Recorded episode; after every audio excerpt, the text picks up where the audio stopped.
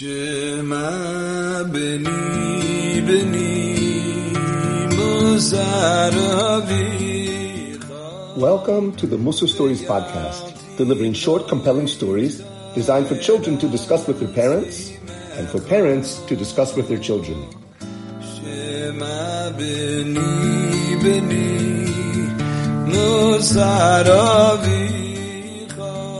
Hello, children, and welcome to Rebbe's Mussar Stories. This is a story for Parshas Shemos. Once upon a time, there was a 12 year old girl named Suri. Suri was the oldest child in her family. There were a bunch of brothers and sisters under her, and now Suri's mother came home from the hospital with another baby. Baruch Hashem! Another Yid in Klal Yisrael! Another Yid born to our team! Another descendant of Avram Avinu. Few days after the baby came home, so cute, the baby developed colic, stomach aches. The baby was so fussy and spit up after eating all the time, every day, for many, many days. The baby would only calm down when being held over your shoulder or by being strolled outside in the carriage. Suri, please hold the baby. Suri, please take the baby for a walk. Suri, do this. Suri, do that. Suri was usually happy to help out around the house, but this was getting too much. Too much until her Mora's Parshas Shiur for Parshas Shemos.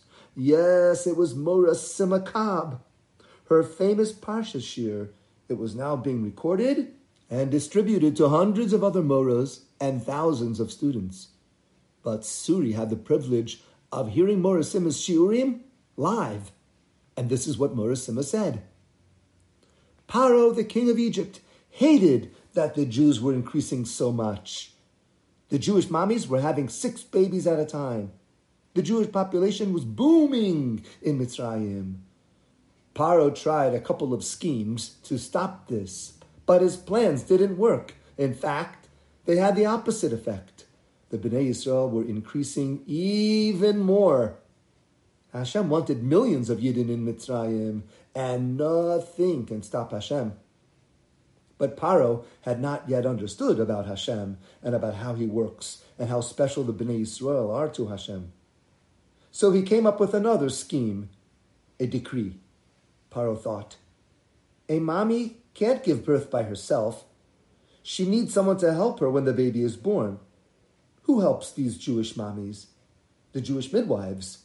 They catch the baby and hold the baby as it's born. I know, thought Paro. I'll demand that the Jewish midwives should kill the baby boys. Yes, that's a good plan. I've got it.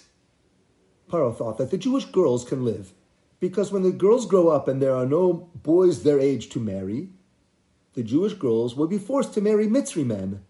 And when the Jewish girls marry Mitzri men, Goyish men, then they become Goyish, and their kids will be Goyish, not Jewish.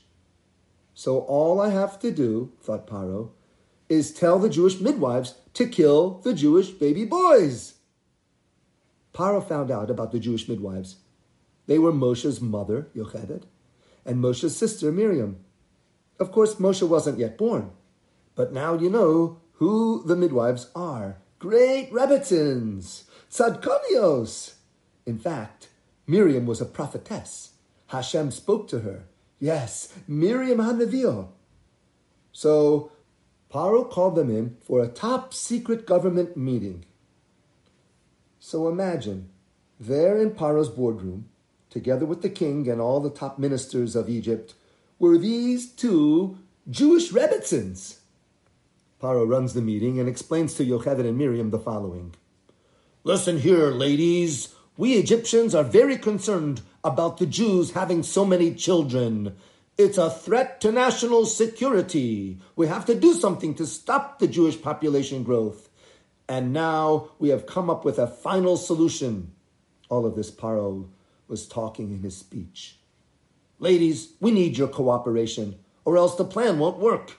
You must look and see. When a Jewish baby is being born, if it's a girl, let it live. But all boys you must kill. I don't care how you kill the baby boy, but make sure the boy dies. Remember, ladies, your part in this scheme is crucial. If you don't kill the boys, the plan will fail. Now go do it. Paro Melech Mitzrayim has spoken. That's what Paro said. Yocheved and Miriam didn't tell Paro no, but they thought, no way! Has the king gone nuts? Does he really think we could murder our own children? We would murder our own children? Crazy Paro! All of this Mora Sima was teaching to Suri's class. And now she continued. Now, girls, Yocheved and Miriam disobeyed clear orders from the king. If you don't listen to a king, he can put you to death. Paro was a real king, and he did put people to death. Were Yocheved and Miriam right for disobeying? Of course! The Torah says that Yocheved and Miriam feared Hashem. They weren't afraid of Paro. Not one bit. In fact, they did the opposite of what Paro wanted. Yocheved and Miriam not only kept the boys alive, they gave extra care to the baby boys.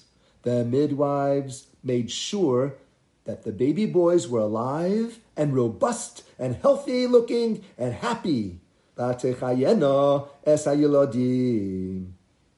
a story where we find chutzpahdik behavior against the rasha. Well, girls, Yocheved and Miriam risked their lives, and Hashem gave them great reward. But now, if I were to ask you to nickname Yocheved, give a nickname to Miriam, a name that describes who they are in a cute way, what nickname would you choose for them? Mora Sima said, You know what I would say? Let's call Yocheved Chaya, from the word life. She risked her life for the life of the baby boys. And for Miriam, maybe I would choose Yiri, or something that sounds like Yira, fear, because Miriam feared Hashem and not Paro. But look into the Torah. What nickname do we find for these great Rebbitzins? Yocheved was called Shifra. Do you know what Shifra means, girls? It means that she made the babies look nice and comfortable. Yocheved would comb the baby's hair, and wiped their noses, cleaned their ears. And Miriam's nickname was Pua. Pua means she made calming sounds for the fussy babies. Pua, Pua. This made the babies relax and stop crying. So you see, girls, that the Torah makes a big deal about these small acts of kindness. Yes, kindness to babies is what described Yocheved and Miriam the Torah wants us to know that tiny acts of tiny chesed to tiny yidden, in other words, babies, that is real greatness. And that was the end of Mora Sima's lesson. Suri was spellbound. Huh? She thought. Mora Sima is talking about me and my baby brother? How does she know? How did Mora Sima know that I needed this chizuk? Anyways, to make a long story short, Suri came home from school, put away her coat and school bag, and said to her mother, Mommy, can I take the baby for a walk? Let me watch him and hold him for a couple of hours while you rest and get things done. Yes, Mora Sima's Mussar story sure made a change.